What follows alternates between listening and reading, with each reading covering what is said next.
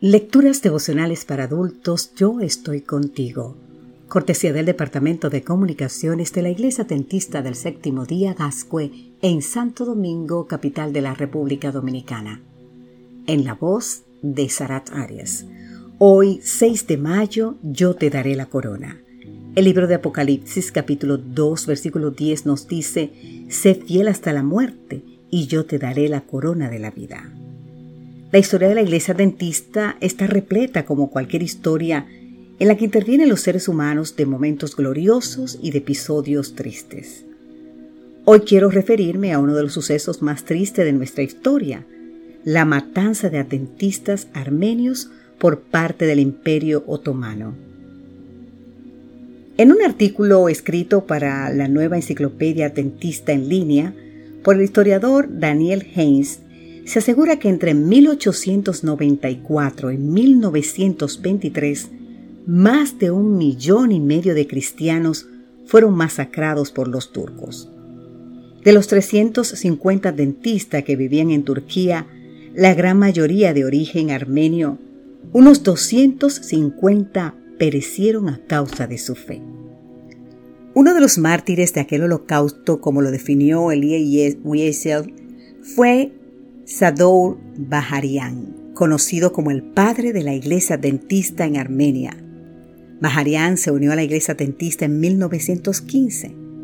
En 1921, movido por el deseo de dar a conocer la segunda venida de Cristo, se dedicó por completo a proclamar el mensaje adventista en toda Amatolia. Ese mismo año fue arrestado y condenado por haberse rebelado contra las autoridades turcas. Tras varios meses en los que fue obligado a trabajos forzados como prisionero, murió en condiciones indescriptibles. Baharian y otros fieles creyentes pudieron haber salvado su vida aceptando el Islam y rechazando a Jesús. Sin embargo, prefirieron mantenerse firmes en su fe en medio de la atroz persecución. Querido amigo, querida amiga, muchos de nosotros vivimos en países que nos permiten disfrutar libremente de nuestra experiencia cristiana.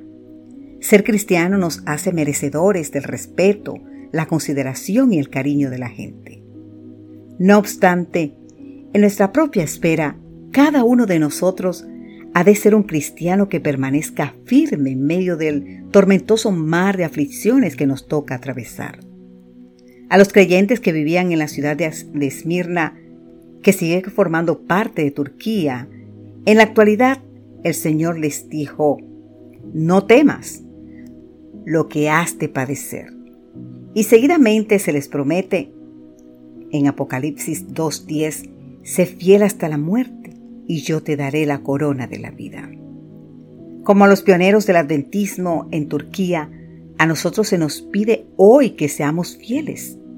No claudiquemos, no nos rindamos, no perdamos la esperanza. Aunque Satanás parezca estar saliendo victorioso, al final la corona estará en nuestra cabeza y en las de aquellos que fueron sacrificados por su fe. Que Dios hoy te bendiga en gran manera, querido amigo, querida amiga.